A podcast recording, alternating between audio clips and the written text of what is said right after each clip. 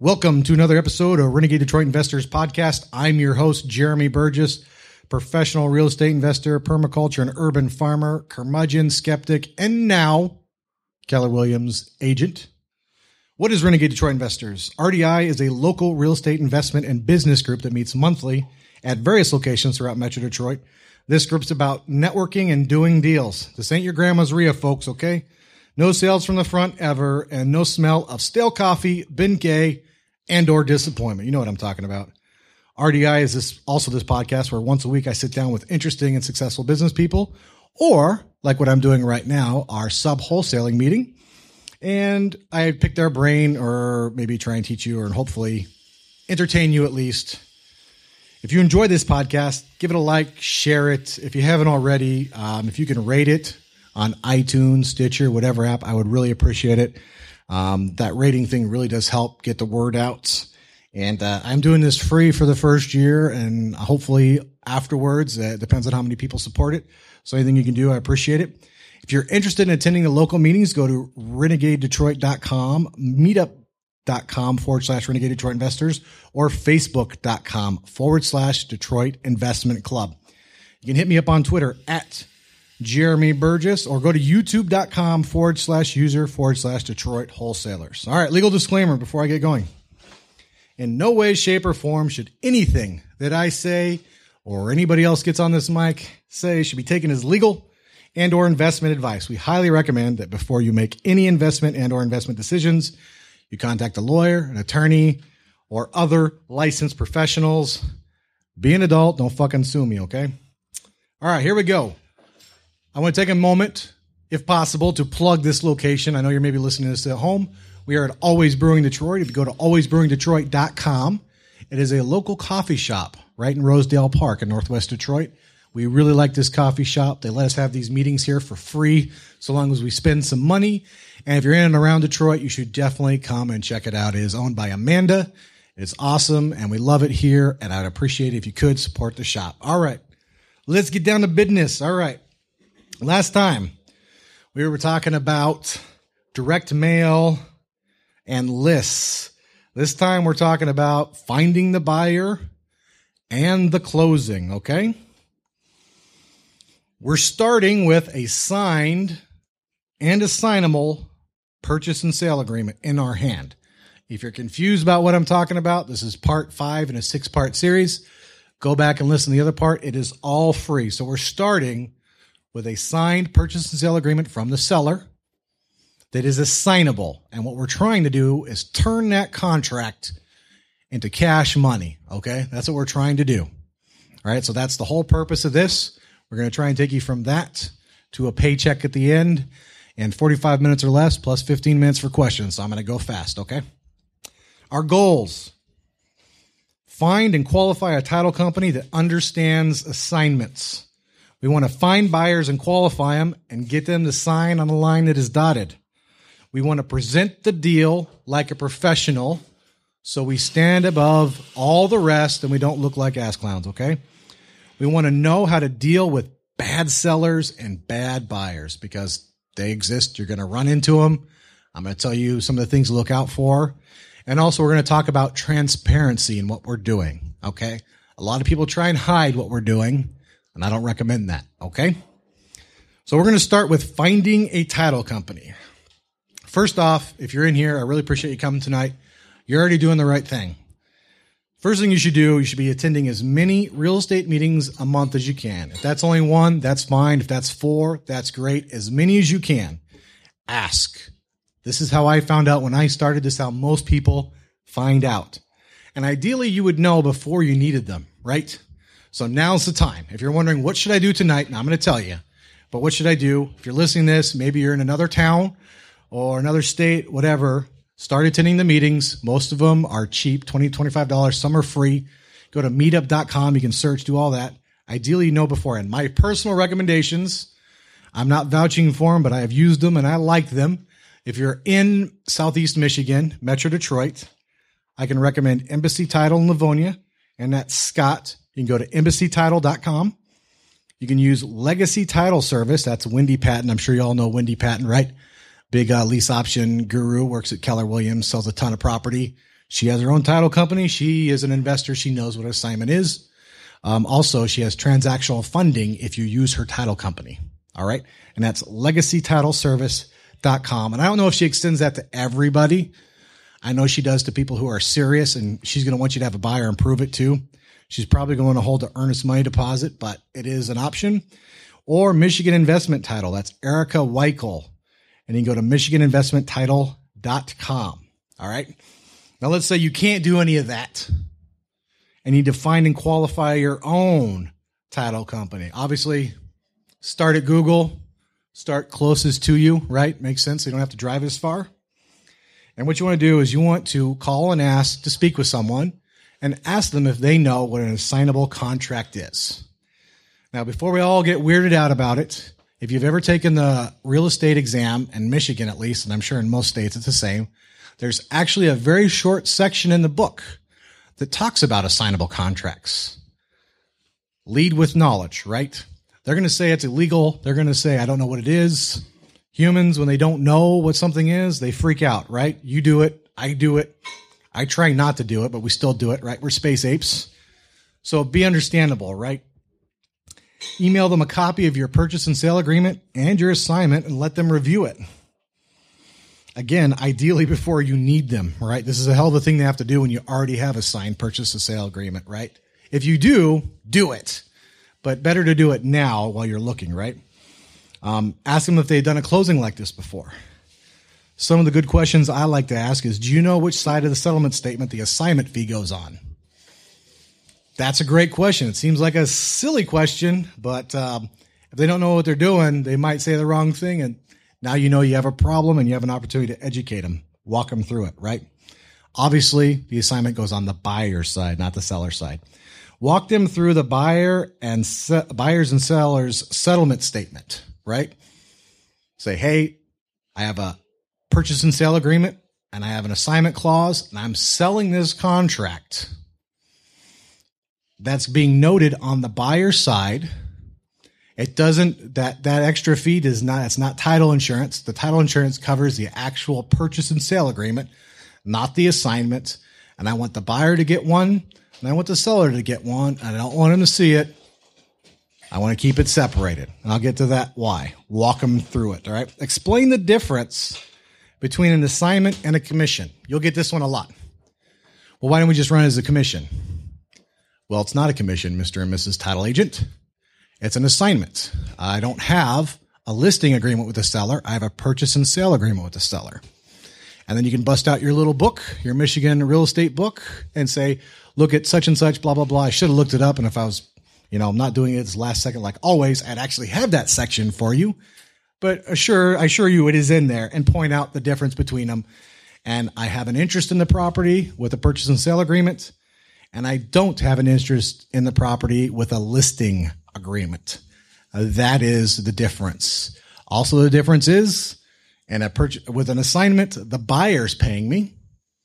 With a listing agreement, the seller's paying me. So, just some education for them, right? They get weirded out about. They don't know what they're what you're talking about. Do that. Also, be professional, patient, friendly, and above all, persistent. What do you do when you don't know? No. No. What do you do when you don't know and you're busy? No, no, no, no, no. So you may have to ask multiple times. You may have to reach out multiple times. You may have to come to the office with donuts. You may have to do a lot of things. Set a meeting, bring in a Starbucks card, whatever. Be patient, be persistent. Let me tell you what won't work. Getting mad at them, yelling on the phone, telling them how stupid they are, even if it's true, none of that will help or work. Okay?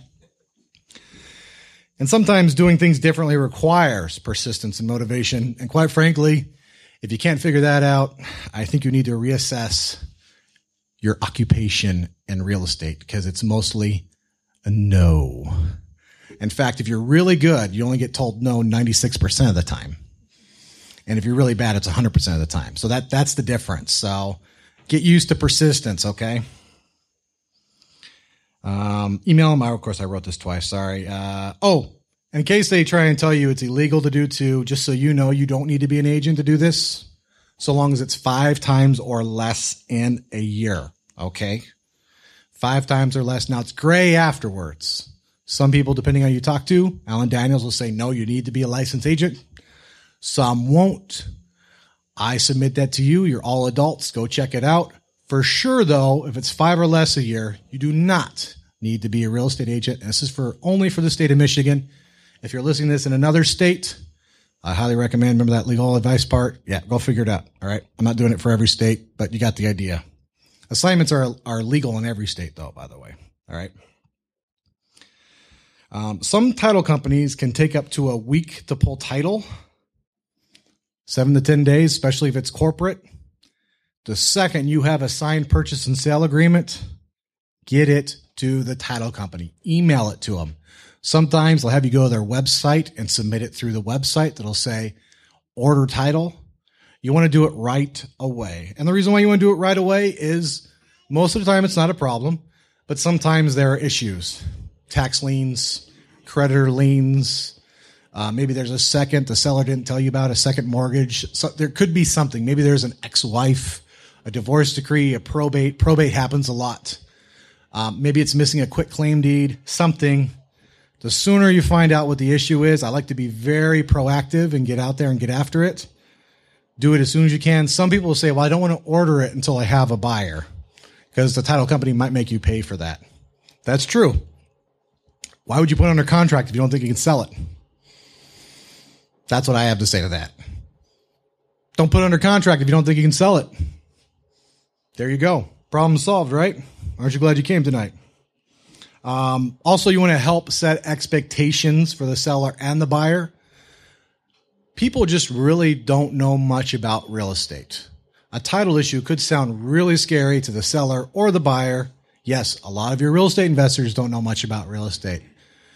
First several years I was investing, I thought I knew a lot about real estate. Turns out I don't. In fact, 10 years from now, I'll probably raise my head and say, you know, I thought I knew a lot about real estate 10 years ago, but I still don't. That's just going to keep on happening, right? So I like to know and set expectations with plenty of time before closing and not have some knee jerk emotional reaction 24 hours or 48 hours before the closing. And then I got to try and do it all at once, right? I don't want to do that. I want to do it slowly over time. Hey, it's not a problem. We got to take care of this. We got to take care of that. And then if it's not, then I don't have to go chase them down to get an extension of contract too. Okay. All right. That is the title company stuff. We're moving along. We're moving fast. Okay. Finding the buyer. Let's start with presenting the deal. This is a pet peeve of mine. If you want to be taken seriously, act like a professional. That's one of the greatest advantages real estate agents have over investors they have access to the MLS and it's the presentation is fixed, it's set. All the pertinent or most of the pertinent information is there, at least if the real estate agent is halfway decent and took pictures. Um, it's all there. It's a professional presentation. When you see it, you don't immediately feel like I'm being scammed, right? Or I don't know what I'm doing, or I'm not putting all the information out. So, what does that entail, right? First, the full and complete address. If you don't send me the full and complete address, I hit delete and I'm probably just done with you. Because you're telling me one of two things I don't have it under contract, or I don't know what I'm doing. Okay? That's what you're telling me. How am I supposed to do my due diligence if I don't have the address? Why would you increase the resistance to a sale by not including the address? To me, that's the same thing as, by the way, there's a box of cereal here. I know it's just a brown box, and I'm not going to tell you what's what kind of cereal it is, but trust me, it's cereal. Are you interested in this cereal, sir or ma'am? What a waste of time. It's silly. Put the address down, right? Kind of funny I have to say this. Other important info. Is it brick? Is it frame? What kind of style of home? Is it colonial? Is it ranch? Is it split level? Does it have a basement? How many beds? How many baths? Layout, yard size. Is it fenced? Etc. Etc. If it's a condo, are there association fees? All right. Basically, everything you can possibly think of that you would want to know, include that if you can, if you can get access to it. All right. Here's another one for all you geniuses too, trying to sell without a price. Put the price on.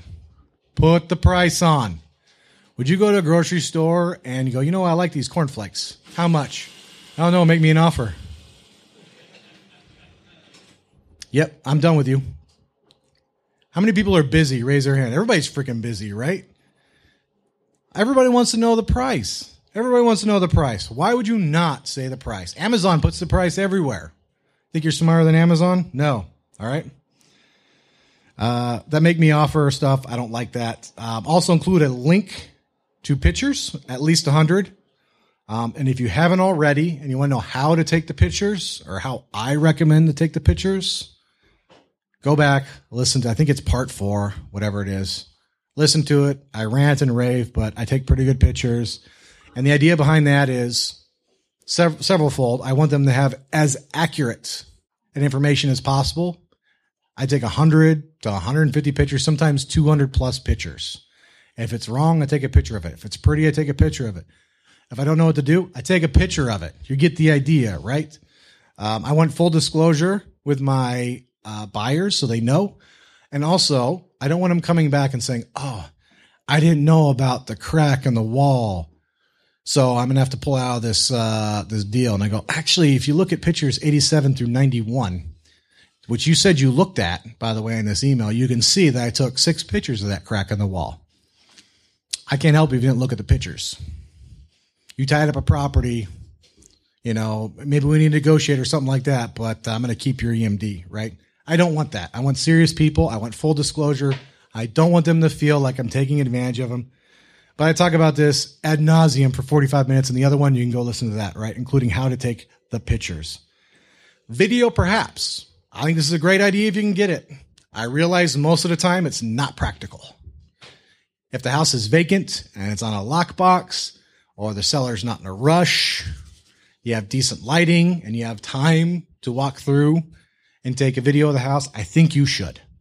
If not, I think 100 to 200 pictures will suffice, but doesn't hurt. A little extra credit, right? An estimate of the work required. And I, if you remember, if you go listen back to the part I was talking about, I don't necessarily recommend including a number because this can be used against you in negotiation. I can't tell you how many times. Well, my guy can't do it for 20. He could do it for 25. So I'm going to offer five grand less. I don't care what your guy could do it for. It's your guy. I'm not going to tell you how much I think. I'm going to say needs kitchen, needs paint, needs carpet, needs a furnace, needs plumbing, needs a roof. You tell me what you can do it for and then make an offer. Here's what I'm asking. Make an offer. Okay. Plus everybody does it differently. I mean, we got a guy in here from Texas who's getting stuff dirt cheap. I mean, his numbers are going to be way different than my numbers. I haven't done a rehab in five, six, six, six years. My number is going to be way higher. I know Robert can do better, better rehabs than I can. Everybody's numbers are different. I don't want to get in a number argument. So just talk about what you think the house needs, right? Walk your sellers and your buyers through the process. Tell them what you're going to do, do it, tell them what you did. All right, here's what's going to happen. This starts, I do it right from the get go and I take it all the way through. Like, hey, I'm going to come out, take a look at the property tomorrow. I'm going to call you an hour before to confirm the appointment. If I don't hear back from you, I'm not going. So please pick up when I call. Is this the best number to reach you at? Hello, Mr. Mrs. Seller or Mr. Mr. Buyer. If I'm showing the property, I'm calling to confirm our appointment at 1 p.m. Are we still good? Okay. Are you going to be there on time? I will be. Okay. Right. It's going to take me 20, 25 minutes to go through the house, um, start to finish. Do you have time for that? Okay. Here's how the process works. I'm going to come out. I'm going to take a look at it. I'm going to take lots of pictures. I'm going to do a rehab estimate. I'm going to make you a fair all cash offer that night or the next day. If you agree and sign, I'll then send that purchase and sale agreement to the title company. That title company will pull title, take anywhere from three to 10 days. After we have title, we'll know whether there are any issues or not. There's usually not. It's not a problem. If there are, we can almost always get them fixed if you cooperate with us. I may have to walk my investors, Mr. and Mrs. Seller, through this house several times, at least twice, probably a property manager and a general contractor, but my private lenders might want to walk through and take a look at it as well. I may have to walk four or five people through. Okay. So that's not a strange thing. That's not weird. That's just part of how I do business. Banks don't give me money. So I have to use private money. That's just how I get deals done. I'm setting the expectation. So when I'm doing these things, they're not thinking it's weird, right? And then the buyer too. I'm setting the expectations for the buyer. tell them how to make an offer. Like, hey, email's fine. You can just email me or text me. Verbal's fine too, provided you follow it up with something written. Once we agree, though, I need it written. It's going to be on my PA unless I, I can read everybody's PAs and know if it's good or not. If you don't know what you're doing in the beginning, insist upon using your own PA. This may come as a shock to everybody. They're unscrupulous investors. Yeah, no shock, right? Let them know the timeline. Hey, I need to close this in 30 days or less. Is that something you can do? No, I need 60 days. I want to find out now and I want to be honest with them. Sometimes I get 60 days. Sometimes I get 30 days. Sometimes I get 45 days. I get as much as I can, but I want to let them know up front. Also, I walk them through the title company thing. Hey, we're using my title company. Same thing I just said to the seller. I walk them through that. If I allow an inspection, I explain that and I always keep it short. And if I don't know the buyer in the beginning, I'm going to want some sort of proof of funds, right? I want to know they're serious. I don't care so much if it's vacant and it's in a good area where I don't have to worry about theft so much. But if it's owner occupied or tenant occupied, I'm not walking 12 people through. I want to see a proof of funds. I want to know you're serious before I, I waste my seller's time, my seller's tenant's time, and of course our time, right? Because we want to get a return on our time as well. We want to deal with serious people. This is how we deal with serious people. All right. Networking. We're still under finding a buyer. Networking. That's where the metal meets the meat. If you're not already, set a goal to network. I have networking goals. My networking goal is to attend two networking events a month. Two, I have goals when I go to the networking event. I want to meet at least three people and only talk to them about what they're doing. I want to make a real connection with someone. Now, this is pretty easy if you like and care for people, which for the most part, I do. If not, you're going to have to practice. Practice. Now, more than three is fine. Trust me, if you talk to them about what they're doing, they will immediately ask you about what you're doing. You know why? Because as humans, we're just deeply fascinated with other humans. We really care about humans' lives and other humans that show us interest and our lives. It's often reciprocated, right? Plus, so few people actually do it. Sorry, my Evernote went away here for a second, so I don't have any notes. There we go. Thank you, iPad. Hope Steve Jobs rolling over in his grave. You interrupted me for two minutes. This is how angry we get, right? All right. Get some cards. Take some cards. Go back and listen to part one if you don't have cards when you're going to these networking events. Three is your goal. Where you buy, Mr. Mrs. Investor? Oh, what are you looking for? How much money? How soon are you looking to buy? How fast can you close? How do you decide to make an investment purchase. You want to know this. And so when you get the deal, you know what their process is right on the back of the card.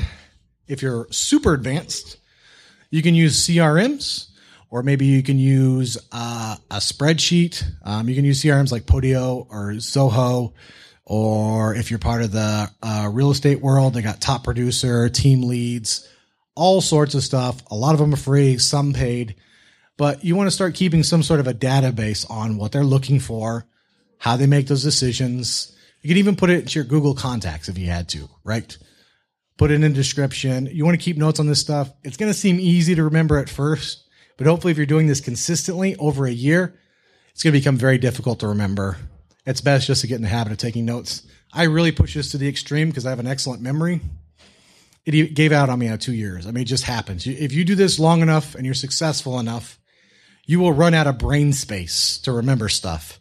So take notes. Okay. Um, also helps to network before you have a deal. It just does. Now, if you have a deal, that's fine. Start networking now. Better late than never. But if you haven't, start. Where do you start? Go to meetup.com. A lot of people found. How many people in this room found Renegade Detroit investors from meetup.com? So for those at home, that's, that's like half the people here, right? So that's a good place to go.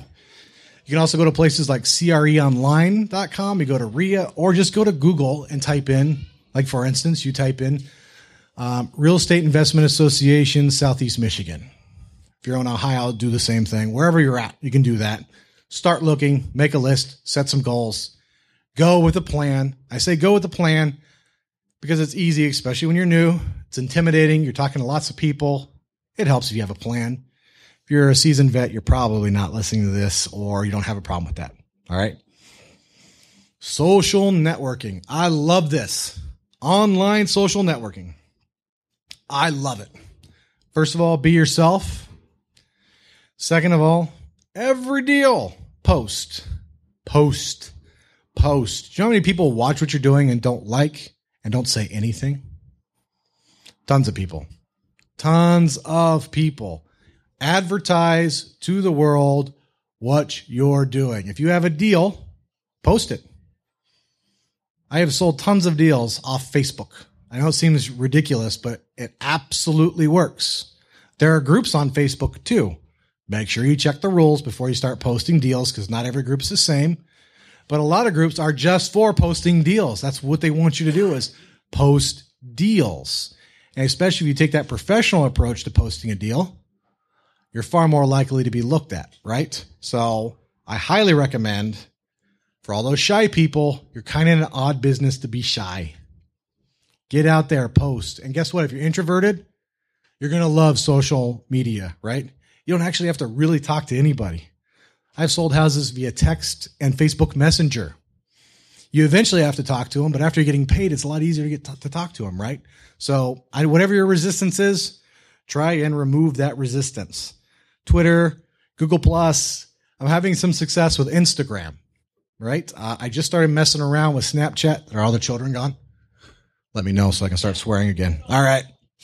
I started messing around with Snapchat. I'm not entirely sure what I'm doing.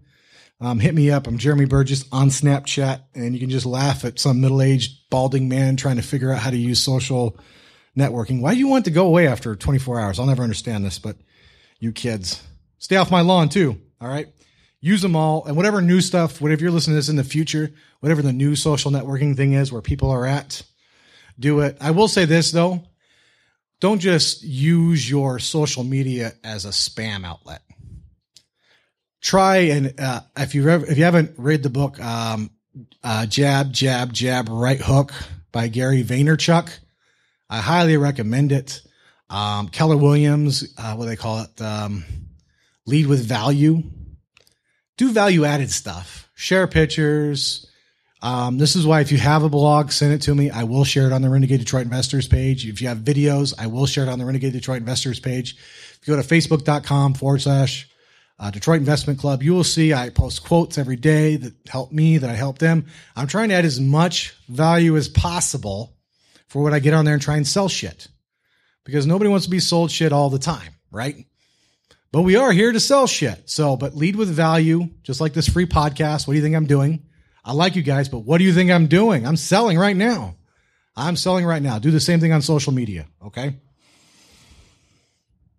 Um, post online sites, right? You may want to use a Google Voice number for this because be careful, right? Craigslist is a great one that is a pain in the ass, right? Post daily. I'm not even going to get into it, but read the rules and then understand that assholes will flag you for no reason. Post every day. Post every day. Use the professional approach. I said, if you have to, set a calendar reminder to do it. If you think you can just post a Craigslist once and get the job done, that is not going to happen. Also, make sure you post only in real estate for sale, or you're for sure going to get flagged by people who have nothing better to do go through and flag shit, right? And it's going to happen. Uh, so look at the ads, follow the rules, be persistent, post every single day. Zillow and Trulia, even if you're not an agent, they have a place to post for sale by owners, right? You're not technically a for sale by owner. They don't know, they don't care. I would put in there though in the description that you are a wholesaler and you are looking to assign this property. I'm going to go over transparency and full disclosure at the end if it's going to be a problem, I want to know up front. I don't want to get to third base and go like, oh, don't do that. Then why I just spend all the time running around the other two bases? Just get it, just get it out of the way, right? You can list the houses there. You may want to use a Google Voice number. You're going to get cold called by assholes like me at Keller Williams and other real estate agencies. So use your Google Voice number unless you like listening to the sounds of my voice calling you seven times a day until you sell your house. All right. Also, this is controversial, but we do it. Contact your attorney. List it with an agent. If your purchase and sale agreement allows for it, there could be a clause in there that says, by the way, I'm going to list this property for your behalf with an agent of my choice. Blah, blah, blah. You're still going to get your, your price that I'm giving you. I'm going to go list it on the MLS. Some agents will tell you no. Some agents will tell you yes. For sure, it's gray. It's not black or white. It's gray. Anybody tells you different, they're lying. You feel like it, do it. If not, only thing I would say is uh, make sure you pay a decent commission. Agents don't pick up the phone without commission. Neither do you. So if you want somebody to show their house, a typical buyer agent is probably going to show a house, show five to seven houses before they make an offer. If they see that you're trying to go with 4%, let's be really realistic about this 6%, 4%. I'm showing a house on Sunday night. They might like this house, but they can only look at three and I'm going to ignore yours. So if you're going to list it, be sure to include what basically whatever the prevailing commission is. And you can even pay more if you really want to incentivize it and you have the, the space and the deal, right? I know I said pay more. I'm just kidding. You won't do it, but you could and could sell it faster, right? That's a possibility. Is it a possibility? Right now, it's a pretty good market. Stuff tends to move, but follow that away for it's a tough market, or maybe there's a lot of inventory in the area you're working and you're trying to stand out. Increase the commission. Um, you're, you're definitely going to want to work with an agent who works with a lot of investors because your typical listing agent, even someone like me, is only going to want to do exclusives. Why? Because I work all the time. I want to get an exclusive to sell. I'm going to want to invest money. At the Delia Group, we like to invest money in our listings and get shit sold fast. Uh, we're not going to do that without an exclusive listing. We're not just putting it online kind of agents. Some agents are, and they won't have a problem with it. Other agents have a whole thing that they go through and they invest money in every one. So they're not going to want to do that without an exclusive. So don't be surprised if they try and get you to sign an exclusive, which obviously would not be in your best interest. Start with an agent that works with investors and knows, hey, you sell it, I'm going to get you taken care of. If I sell it, I'll pay you some sort of fee for posting it online, right? Typically 500 bucks. If you post it and it doesn't sell and I sell it, I'll give you 500 bucks anyway. Otherwise, 6% commission. If you feel very charitable, 7%, whatever you want to do, get it sold. And if it's a low end property, you might want to consider setting a minimum. They do that in Detroit all the time, a 2000 minimum because 6% Detroit is nothing. So consider that too. Don't just take, well, 6%. I can't tell you how many times I get that. Well, you're asking for 20%. No, I'm asking for three grand. It just seems like a lot, but it's a shit property. It's a lot of work and I still want to make three grand, right? All right. You may already have a database or a list already, right? Aweber, MailChimp, Infusionsoft, whatever email list service is, even if it's not directly real estate related, blast it out. Right? You want to hit that list. If you don't have that list, start making one. What do you think all that networking is too, right? All right. Here's my favorite one.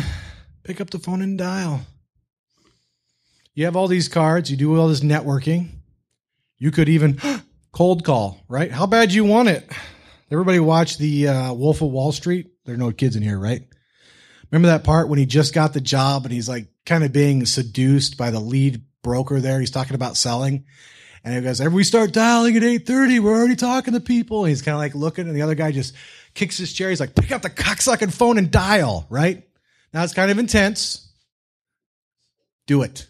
Pick up the phone and dial. If you have a problem, pick up the phone and dial. I will tell you, I make 500 cold calls every day. It sucks. No ifs, ands, or buts about it. It's kind of like, I don't know, peeling, scraping paint, doing hard work. There's just no way around it. Just do it. Just do it. Do it first thing too. Pick up the phone and start dialing. Hey, I talked to you. I met you at the REIA meeting.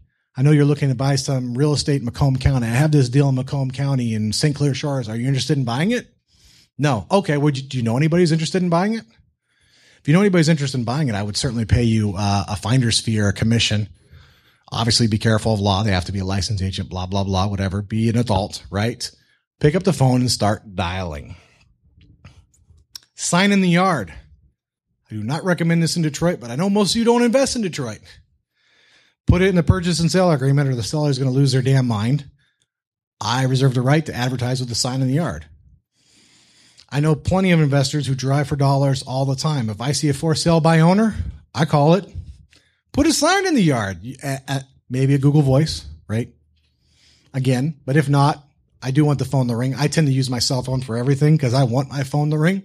I want voicemails. I want texts. I want to talk to people. I'm in the business of talking to people. But I know a lot of you guys have day jobs and you just can't have your phone blowing up all day, every day. Use a Google Voice, but put a sign in the yard. Also, bandit signs. Be careful. Follow all the laws. You're adults, right? But bandit signs are cheap. You can usually get them for a buck or less a piece, especially if you buy a couple hundred and then you just go around putting them in places. Make sure you follow all your laws or be willing to pay the consequences. Uh, but that can work. You will get a lot of calls, by the way. So if you're afraid of the phone, this is going to be a problem for you. Here we are to pick up the phone and dial, right? All right. The property stays on the market until you have a signed assignment and an earnest money deposit. Everything up until then is pretending. Right? Oh, he said he's going to take it. Okay. I'm going to give you a million dollars. I'm not. Sign assignment, earnest money deposit. Okay. That's when you stop marketing it, right? Also, market properties you sold, right? Every time you sell one, post it online, sell it, social proof yada, yada, yada. All right, you have a buyer. Now what? Not every buyer is good. You want to qualify that buyer. First way to qualify the buyer, proof of funds. Proof of funds. What is that? Bank statement with their name on it. Um, depending on the market you in, you're in, it could be a bank statement with a down payment and a pre-approval from a lender. I know we don't do too much of that in Southeast Detroit. There's some of that coming back. But I know there's places in Texas and other places where you can actually do 20% down purchase on uh, investment property, uh, and you can do that. So that's you want to make sure that they can get you the cash somehow. They're using a private investor. The private investor will have a purchase, uh, have a proof of uh, funds, or you can talk to the private investor. What you want to do is make sure they have the money first and foremost. You want to get an earnest money deposit, and either you want to hold it or you want your title company to hold it. By the way, that thing is non refundable. Non refundable. We deal with serious people. You can't decide. That's fine. Get the next one when you can decide. I don't hold it against anybody for not being able to decide. I know these are important decisions to make. I don't get mad at anybody for not wanting to do it when they're not sure. But I'm not holding it for you. And no, we're not signing. And no, you're not putting down an earnest money deposit. Obviously, like someone with Robert, I would not worry about. We've done business with him before. I know he wouldn't do it. But until you have that kind of relationship, get an earnest money deposit, all right? Questions I like to ask too when they make an offer. Have you seen the house? Have you driven the area? Especially since I do a lot of shit in Detroit, right? Have you driven by the house? Have you seen the area? Did you look through the 120 pictures? Did you see picture 97 with the waterfall coming out? Whatever it is, right? Are you aware of what you're looking at? I, I understand you may want to make a blind offer, and I'm okay with that. I'm not going to accept a blind offer. Have you seen it? Have you seen it? If it's vacant, look at it first and make an offer. If it's vacant and you can look at it, no inspection clause. I don't care. Go do whatever it is you need to do. Do it fast because everybody's seeing it. Then make an offer. Not everything is vacant though, right? Some of it's going to be owner occupied and tenant occupied. This is where it gets a little tricky. Like someone like Robert, I would show. I wouldn't make him do all this because I know he's serious. He's very likely, if he goes and takes a look at it, to make an offer. For everyone else, I want a written offer before they go look at it. I won't accept an earnest money deposit just yet because I don't want to have to worry about refunding it.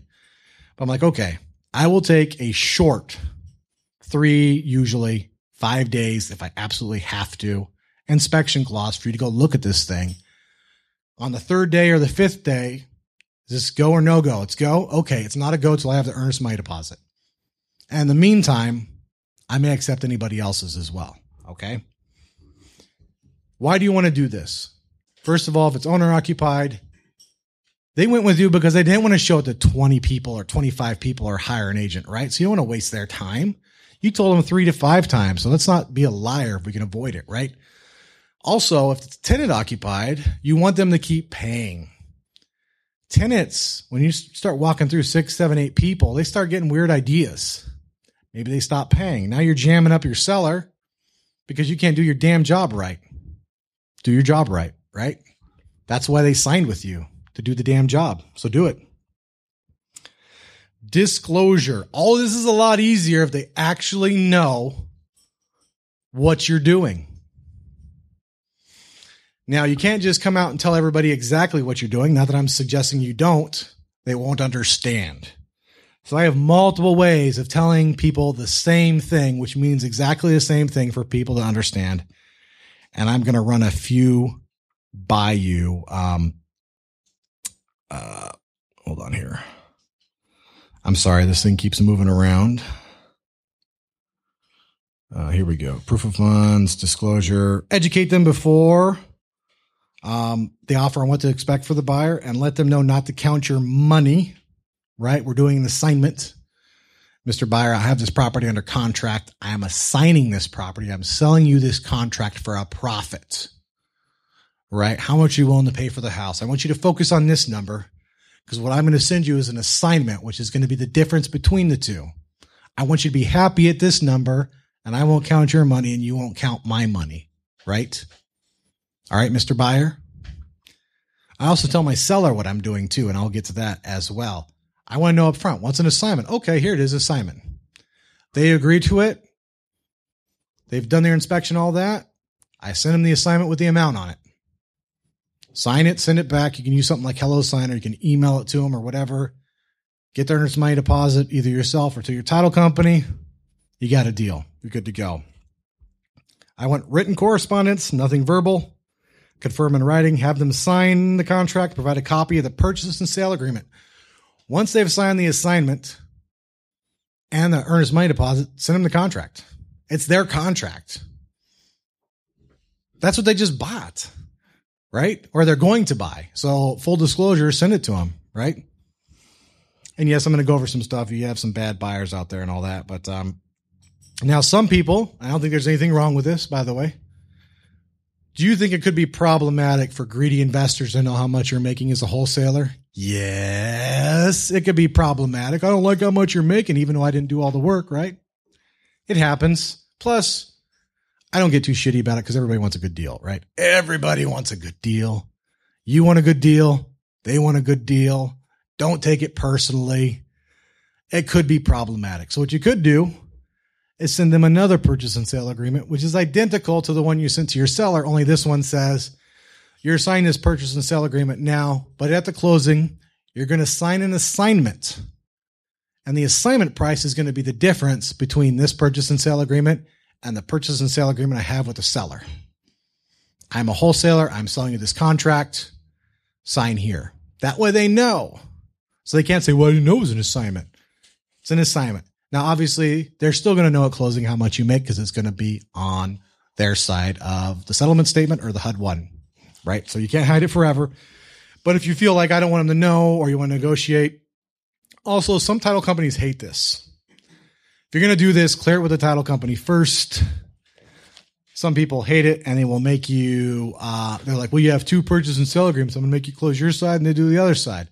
If they don't know, they don't know. And two days before closing is not the time to spring it on them. So get ahead of it. Get ahead of it. Say, here's how I want to do it. Do you have a problem with this? Title company XYZ. Or no, use the assignment. Okay, at least I know now. Um, yeah, obviously this method will will uh, hide your profit at least until closing. Use Hello Sign, other electronic services, whatever. Um, you or your title company should be holding the EMD. It should be non-refundable. I do allow a few exceptions. If they can't get title insurance and a warranty deed, that's a problem, right? Now I'll allow for some time for me to try and fix it. But if I can't fix it, I'm not going to jam them up on their earnest money deposit. That's not their fault. They were going to perform they get it back, right? That's not their fault. Or, then this doesn't happen very often, but it used to happen in Detroit all the time.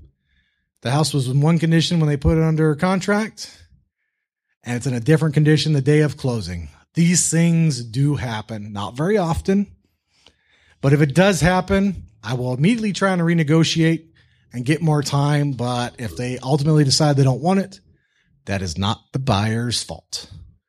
They were going to buy a property in a certain condition. It is not in that condition. Even if I think it's asinine, I will then return the earnest money deposit, right? Otherwise, cry me a river, right? On your giant pillow at night when you go to sleep. Don't get in this business. You can't lo- lose an earnest money deposit for being a dumbass, all right? Make it big enough to hurt. $500, please. Right? Make it big enough to hurt. I want serious people. It needs to hurt. If it's a $200,000 house, it's going to be at least 10 grand. Unless I've worked with this person before. I'm not going to jam Robert up for a few thousand dollar difference on an earnest money deposit because I know he's going to close and he's going to buy 10 more if I give it to him, right? But if you're new and you don't know, and I don't know you and you don't know me, we're going to do things a little differently because I don't want you thinking, huh, and I'll get to this at the end. Maybe I can jam them up for some money. Yeah, it's not too much to walk away from. Oh, I found something else better. I'm going to jam them up and get my earnest money deposit back. No, you're not. No, you are not. And it's going to hurt. If you want to walk away, it's going to leave a dent. Again, cry me a river. Remember, you did all this work. You're trying to get paid. If you got to go back and look like an ass to the seller, come with money. I'm sorry, I need a contract extension, but good news. I got more money for you. Oh, okay. And I'm going to tell, I got to, at some point, I'm going to get to that story. Um, as soon as you have the assigned assignment or the purchase and sale agreement with the assignment clause, immediately send it to the title company. They may need LLC documents. They may need maybe they're buying in a trust, whatever whatever the documents they need. Maybe they, somebody's signing for somebody else. Get ahead of it. Get ahead of the deal, right? Send it over to them right away. If there are going to be problems, you want to know about it as soon as possible, right?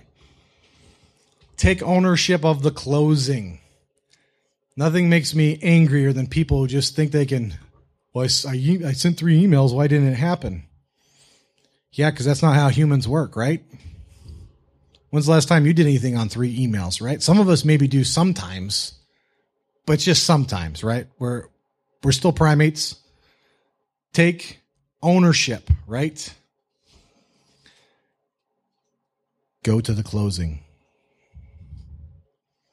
If you can. Now, if you're bigger, you're doing lots of closings, send somebody else. At least have a representative there. Um, I realize it's not always possible, so I'm trying to set what I think would be the best thing to do.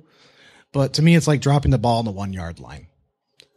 Weird things happen at closing. Guess what? Title companies sometimes wait to the last second to do paperwork.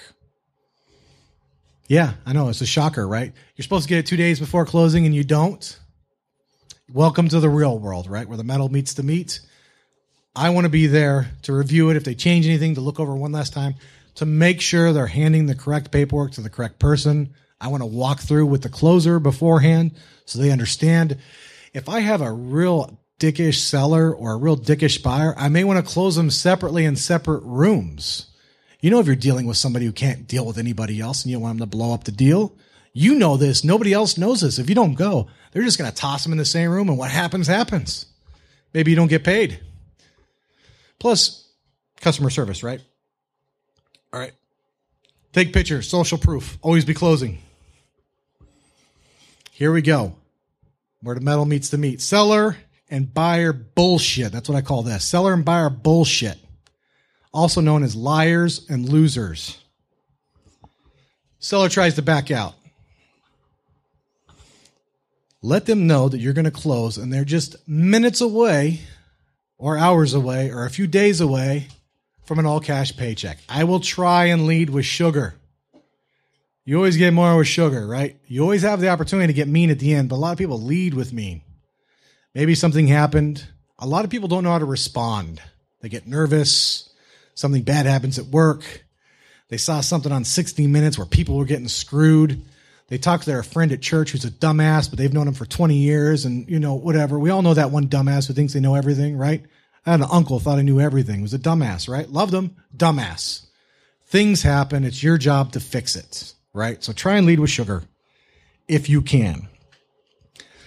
I've gone with, you know, I can't change my mind, Mr. and Mrs. Seller, right? I'm committed to this. How would you feel if I came to you? This doesn't usually work, but I try it. I try and appeal to whatever shred of honor they have left in their lives, right? Maybe they remember a time when they're a better human being. Be nice until you can't be. Then stop being nice. I'm sorry you feel that way, Mr. and Mrs. Seller. I'd like to work something out with you. Uh, but if we can't, I'm going to have to file a claim in interest, which means you will not be able to sell this property on a warranty deed with title insurance, which will reduce the value of property significantly. I don't want to do this, but I have money invested in this. I have time invested in this. Other people have money and time invested in this. That's more than just you, Mr. and Mrs. Seller. How can we fix this before I have to do something like this? Right? You can always get mean later this stuff does happen. I had a renegade here. We were going to go look at a property in Oak Park. He had under contract for a good deal. Before I could even get into it, even though it was listed and he had a signed purchase and sale agreement with the agent with an earnest money deposit, the seller changed their mind. Realtor's upset. Both realtors are upset. These things happen. Didn't know what to do. Told them the same thing I'm telling you. Try this. If not, file the claim of interest. It will eventually come back. We've gotten paid on stuff from a year and a half ago. It will eventually come back if they want to sell it on a warranty deed with title insurance. Now, you're probably not going to make as much. You're going to take some paltry sum to remove it, but at least you'll get paid. And most importantly, these sons of bitches will know you can't lie, cheat, rob, and steal and get away with it without paying a price. If you're in this business long enough, I try and make everybody who does that shit to pay a price. Everybody, everybody lets them do it for free. Get their picture too. Yeah, get their picture. Same with the buyer. Get their picture. Tell everybody you know. If it comes down to that. All right. Buyer tries to back out. Oh, also with the seller, you could, I don't recommend this, but you could sue first. It's called specific performance. If it's a multi million dollar deal, it may be worth doing, but on your average real estate deal, it's probably not. I mean, just to call a lawyer and have him show up to court, he's going to ask for a two or three thousand dollar retainer. It's going to take your time, his time. I've been through the court process. If you actually think it fixes anything, it doesn't. It's a great way to make money die. If you're a lawyer or a judge or work for him, you're really happy about this process. Um, if not, doesn't typically work out. Okay. Now let's say the buyer. Oh, and maybe the seller says, I know how much you're making and I'm trying to screw you over for a little bit more money. Does this happen every now and then? Yeah. What do I think you should do? Negotiate. I'll only do it at the closing table. I'll only negotiate with a piece of shit seller at the closing table if they're trying to jam me up on money. Because I'm not having this talk if they're not signing. Fine.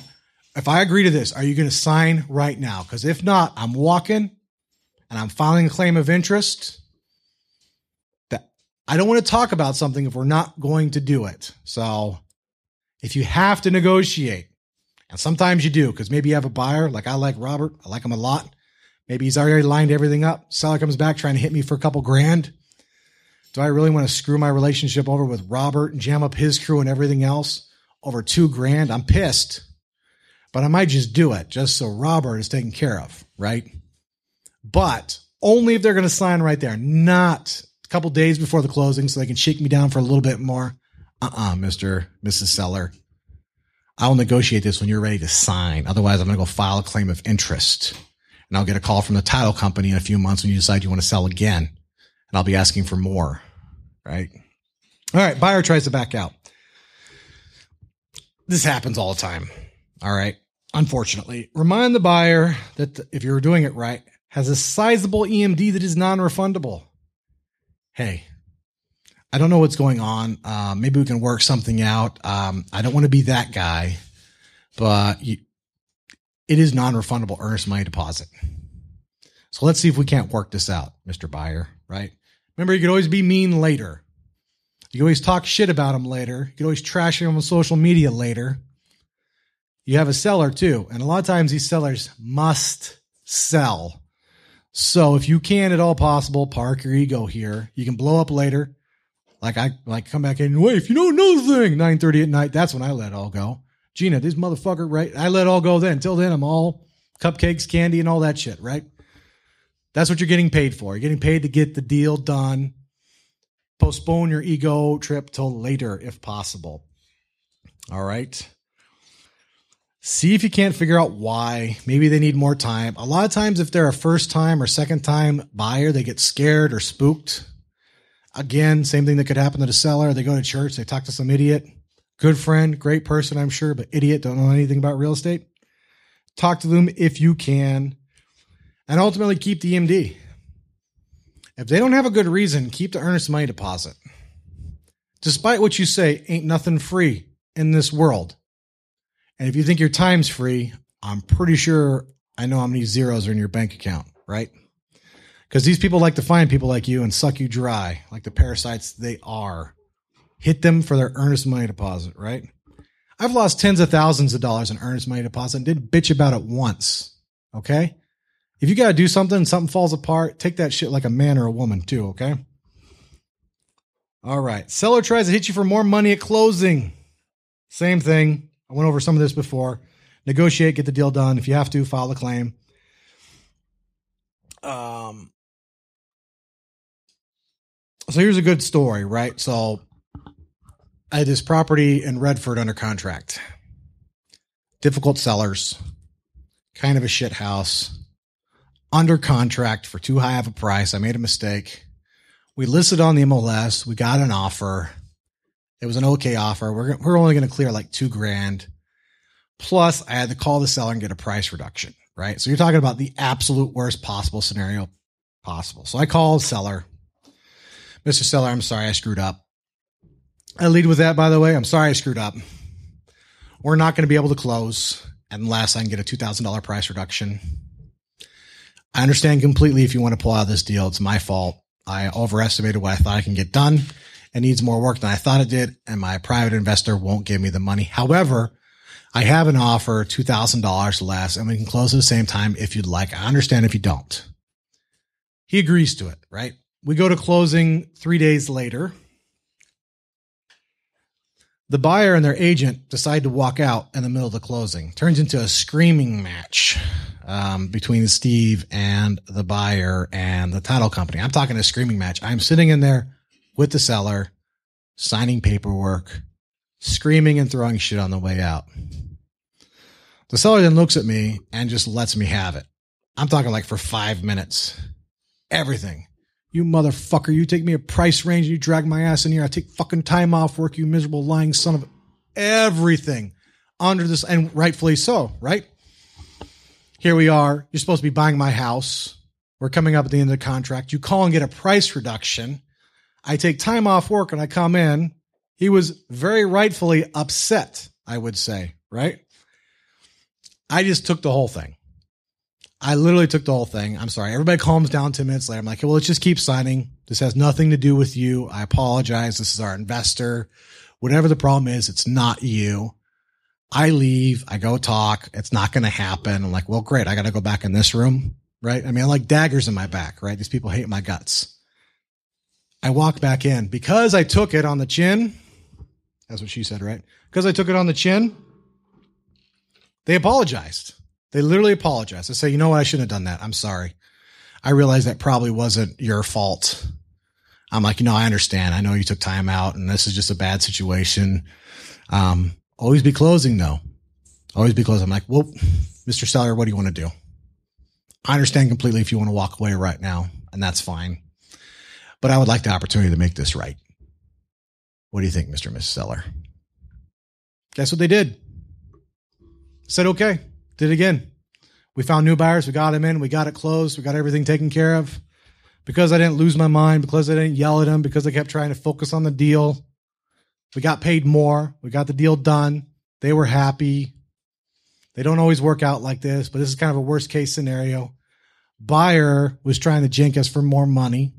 We weren't having it because there wasn't any more money to give. We would have given money if we could have. There was no more money to give. We weren't going to do it for free. We weren't going to make the title company do it for free. everybody was going to get paid one way or another. We managed to get it done, right? These things happen. That being said, I've done the other thing too.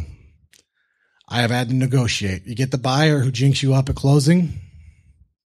Most of the time, I won't take that crap. The earnest money deposit's non-refundable. Sometimes though, how you're gonna like, let's say we got a few right now. We had to do this. We're, we could potentially have to do this with. I don't think it'll happen. But if they're to go to foreclosure or tax auction or something like that, try and think more than just yourself and your paycheck. I know I just told you to focus on your paycheck, but sometimes you do have to focus on the seller and or the buyer, right? If the seller is going to lose the house and there's no more time to get the deal done, or you don't think you can get the deal done, I will one time make the deal with the buyer. I'll get a picture of the buyer. I will then trash the buyer every opportunity I get forever for being a miserable lying piece of shit. But I will get the deal done there, even for less money. And I think you should too. If it's that particular set of circumstances where you can't do what you said you're going to do to the seller. Okay. With the seller. If you have time, get time. If you need more time, ask the seller. A lot of times I'll ask them like, Hey, my investor's trying to pull out, he's trying to jam me up for more money.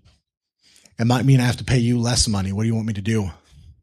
Ask, right? Uh, tell everybody that they do business that way too, by the way. All right, transparency. Here we go. I'm wrapping it up. We're going to go to questions. Transparency. Tell people what you're doing. Don't let any of this be a surprise. Surprises are bad. Surprises are bad. I don't like a surprise birthday party. It's okay.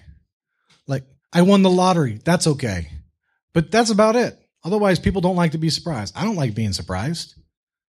Tell them what you're doing. Hey, I'm a real estate investor. I'm looking to wholesale this deal. I even go so far as to tell us if well, I'll get to that point. Sorry, I don't want to get too far ahead. Surprises kill deals, especially if there are complications. One little thing goes wrong, and all of a sudden you got to explain to them what you're really doing, and that's the opportunity you take to tell them. If you're an agent, at least in the state of Michigan, disclose that you're an agent, preferably in writing on the purchase and sale agreement. You never know if that's going to come back to haunt you. People don't trust and sometimes they fear what they don't know. So demystify this shit for them. Okay. Explain it in different ways. Here's what I was talking about earlier. I have different ways of explaining that I'm a wholesaler selling a contract. Why do I have a different ways? Because we have different levels of investors, different levels of sellers, different levels of sophistication. Quite frankly, not everybody's as smart or as knowledgeable as the next person. I don't blame anybody for this. If you came and started talking to me about software, talk to me like I'm an eight year old. That's how you're going to get to me, right? I don't take it personally. I just don't know anything about coding or software. That's the example I'm going to give, right? So I have different ways of saying it. I have, I have many partners. They are the ones who are actually closing and I get paid for finding the deal. They might say, how's that different from a real estate agent? Well, because they they still pay cash, they close fast, and you won't have to wait around. It's just I find it for them. That's my job. That's what I do. That's what they pay me to do. Mr. and Miss Seller, you don't pay me, they pay me. You're going to get your price. They're going to pay me for doing it. Are you okay with that? That's what the assignment of contract means. Sometimes I will say, I don't necessarily know which investor is going to close this deal. I work with lots of investors some do, some don't. Everybody has different way of doing it. And I don't necessarily know what company they're going to close in. They don't always use the same company. So it has to be assignable. It's not me buying it. They're buying it and they're paying me. Yada, yada. You get the idea, right? My boss doesn't always know which company they're buying in. We have many partners. Banks don't lend to investors like us. We use personal network of businessmen and women that are serious that privately fund these deals. For the ultra sophisticated, I just tell them we had a lady who's a real estate agent. Her, unfortunately, her husband died. She doesn't want rental property. It was at East Point property. If you guys remember, you saw it on 313cashdeals.com. I just told her, like, what are you doing? Well, I'm going to sell this property for a profit. I'm trying to make 8,000. I think we made five, four or five or something like that. Right. And that's what I'm doing. That's what I'm doing. I'm trying. This is the profit I'm trying to make. This is the difference between the two. Why? She's sophisticated she knows. I can just tell her, yeah, that's how I'm going to do it. We're going to sell a contract. I'm going to try and make, I think we are trying to make eight grand. We didn't. But I told you that's what I'm trying to make. That's how we get paid. That's how we send out these postcards. That's how we make these phone calls. That's how we feed our family. Or if you guys ever saw Total Recall, remember that taxi driver? I got five kids to feed. I'll use that line too because Steve actually has five kids. I go, my boss has five kids to feed. Let them know that's a job, right? It's not something free. I'm not doing this for a tip. Two bucks at Starbucks or something like that, right? For the ultra sophisticated, I recommend just going straight at them. Don't dance around it. What I'm trying to convey here, though, is a level of transparency which will kill some deals, but will lead to more deals closed, I believe, because complications happen. If people actually know what you're doing, things get a lot easier. They just do. If you can think of better ways to explain it to them, by all means do. Just try and get the point across that it's not actually you. You're getting paid by the investors to bring them the deal. They're not paying. The investors are paying, but don't worry, it's going to close. That's why we have the assignment of contract, right? And what if you can't get an assignment of contract? Then you can't get an assignment contract. See if you can't double close it.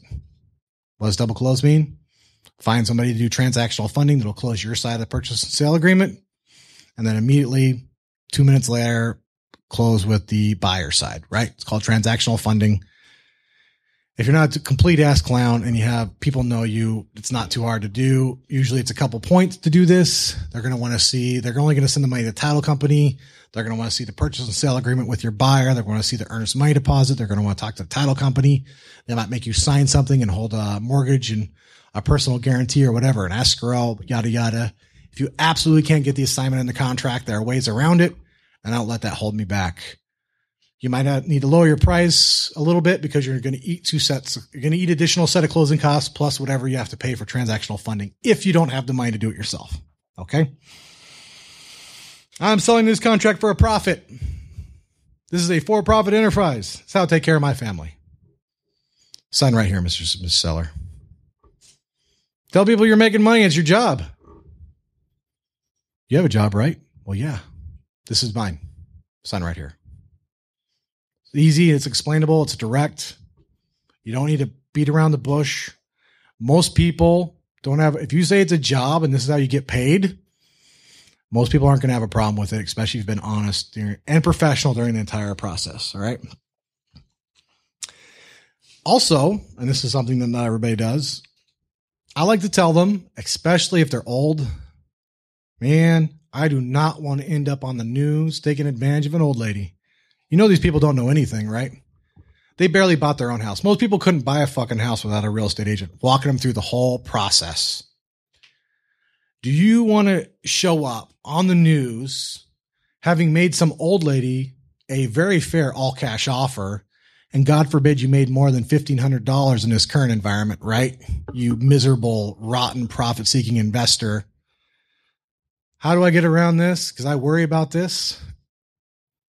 Tell people they can do better. I'm like, you know, you, you can usually do better if you go with a real estate agent and you list it and you have time. You can almost always do better. What we're good at is fast and cash, but it does mean you're going to have to take a discount because that's how we feed our family and that's how we make our profit in our business. Are you still interested in hearing an offer, Mr. and Mrs. Seller? Yeah, I wasn't really excited about going with an agent. Okay, I understand. I just wanted you to know that you can do better note it. Plus, why shouldn't you tell them they can do better? I'm not trying to talk anybody out of a deal. I'm really not trying to end up on the news. Okay. Do the right thing.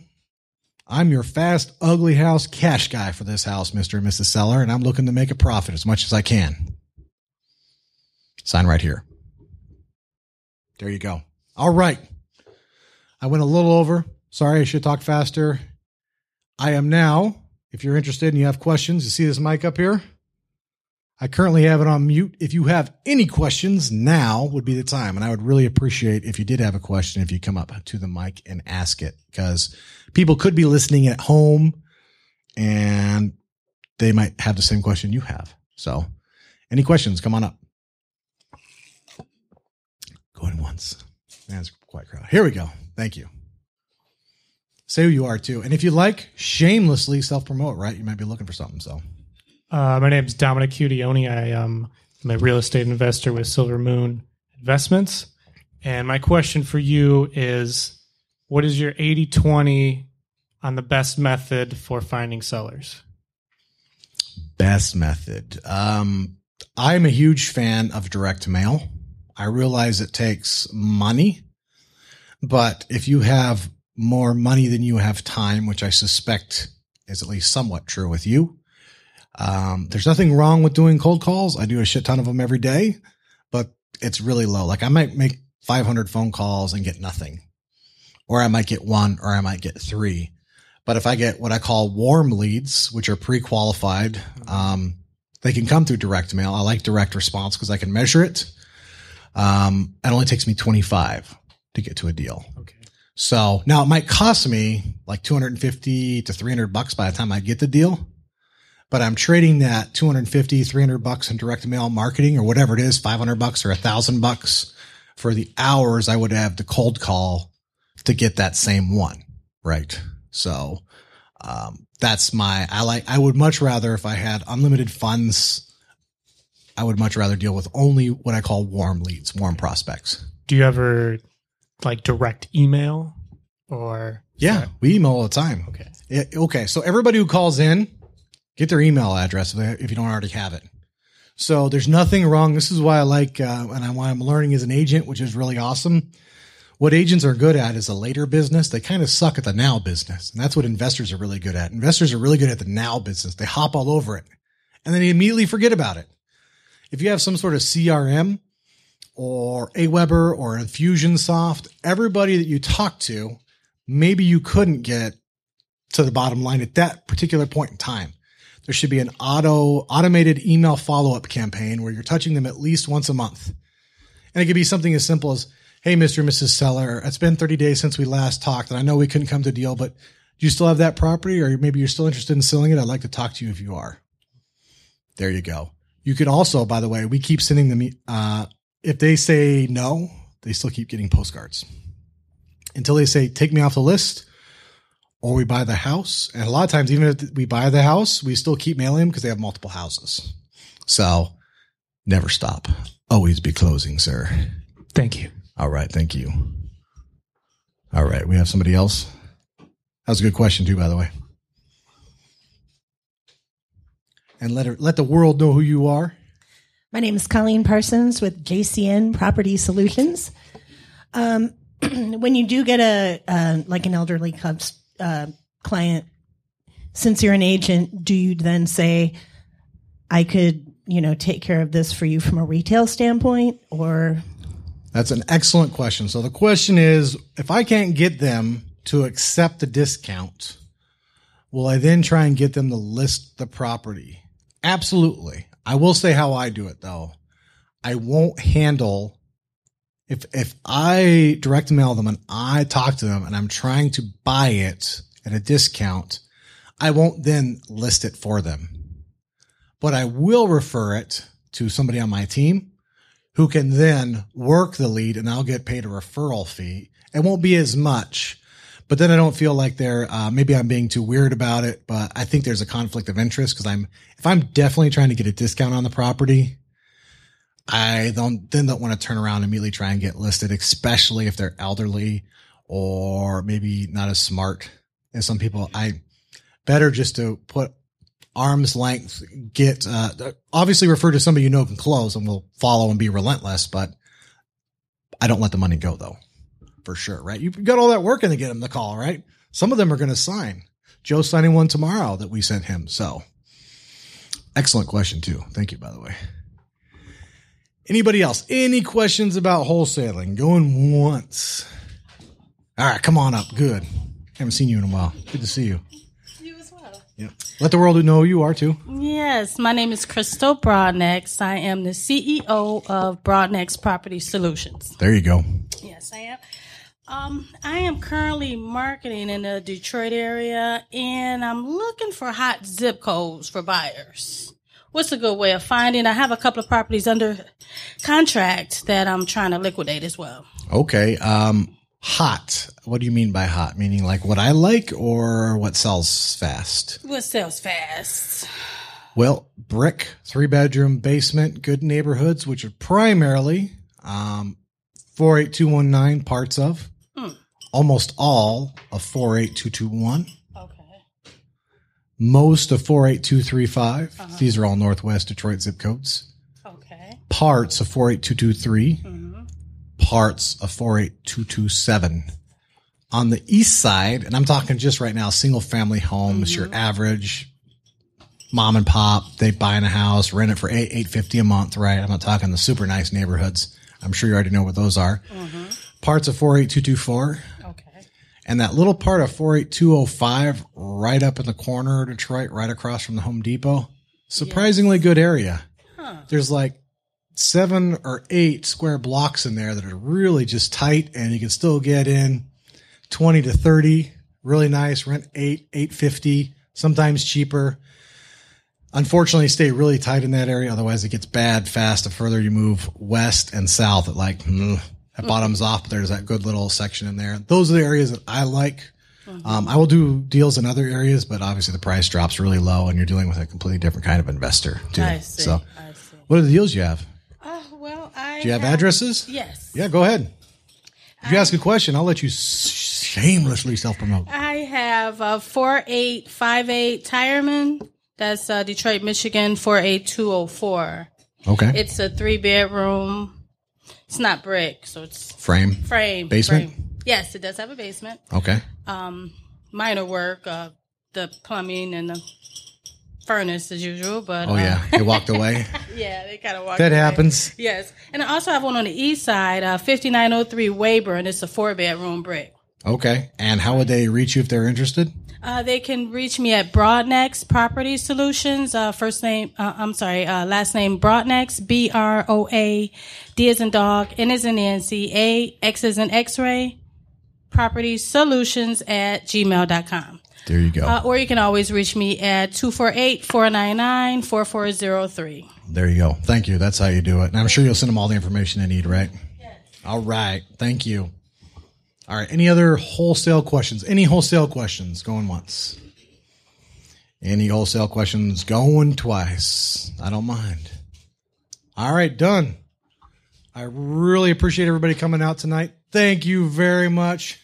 I, without you guys, I wouldn't have done this. You know, I would have just procrastinated and waited and sat at home and never done it. So, um, I really do appreciate you guys coming out. It did help me motivate me to actually do it. And I do appreciate that. And if you enjoy and find this podcast helpful, please share it with your friends. Give it a like. And if you wouldn't mind, if you do enjoy it, rate it on iTunes, Stitcher, SoundCloud, whatever app you're listening to. Uh, it's a free podcast, and I and I personally I really do appreciate it. So, um, if you're interested in attending the local meetings, go to meetup.com forward slash Renegade Detroit Investors or facebook.com forward slash Detroit Investment Club. You can hit me up on Twitter at Jeremy Burgess. Um, you can go to youtube.com forward slash user forward slash Detroit wholesalers. And as I wrap this up, part five of a six part series on wholesaling. If you're just coming into this one, go back and listen to the other four. I think it will be useful. I think it's less than four hours. It might be four hours and 15 minutes. It's free. I don't charge anything. If you get a deal, what am I doing right now? I'm selling. I'm selling, folks. That's all I'm selling. I'm, this is the bunch of jabs, jabs I've been jabbing you for the last hour. If you got a deal and you don't know what to do with it, give me a call. 313-600-2133. Send me an email, Jeremy, J-E-R-E-M-Y at renegadedetroit.com. Um, you have a question too? I don't mind. If you just a regular question, sometimes it does take me 48, maybe 72 hours to get back to you. It's not personal. If I don't respond in two or three days, hit me again. It means I, I would much rather be embarrassed that I forgot to follow up with you than miss following up with you, right? What am I looking for? Deals in Southeast Michigan. That's what I'm looking for. And if I can help you get that deal done and we can both make money, I would greatly appreciate it. And as I wrap up this podcast, I do want to take a moment to encourage you to take the steps you need to become financially independent. I know, do it every week. There are distractions, mistakes, poisonous people, bad habits. Maybe you even suck right now and you need to stop sucking, right? Whatever it is, pick some goals, stick with it, don't give up, do something every day that gets you closer, even if it's one step. And I want to thank you for coming out tonight and thank you for listening. I know you can be doing lots of other things tonight, probably a lot more entertaining than this. I appreciate your attention. And until the next podcast, crush it.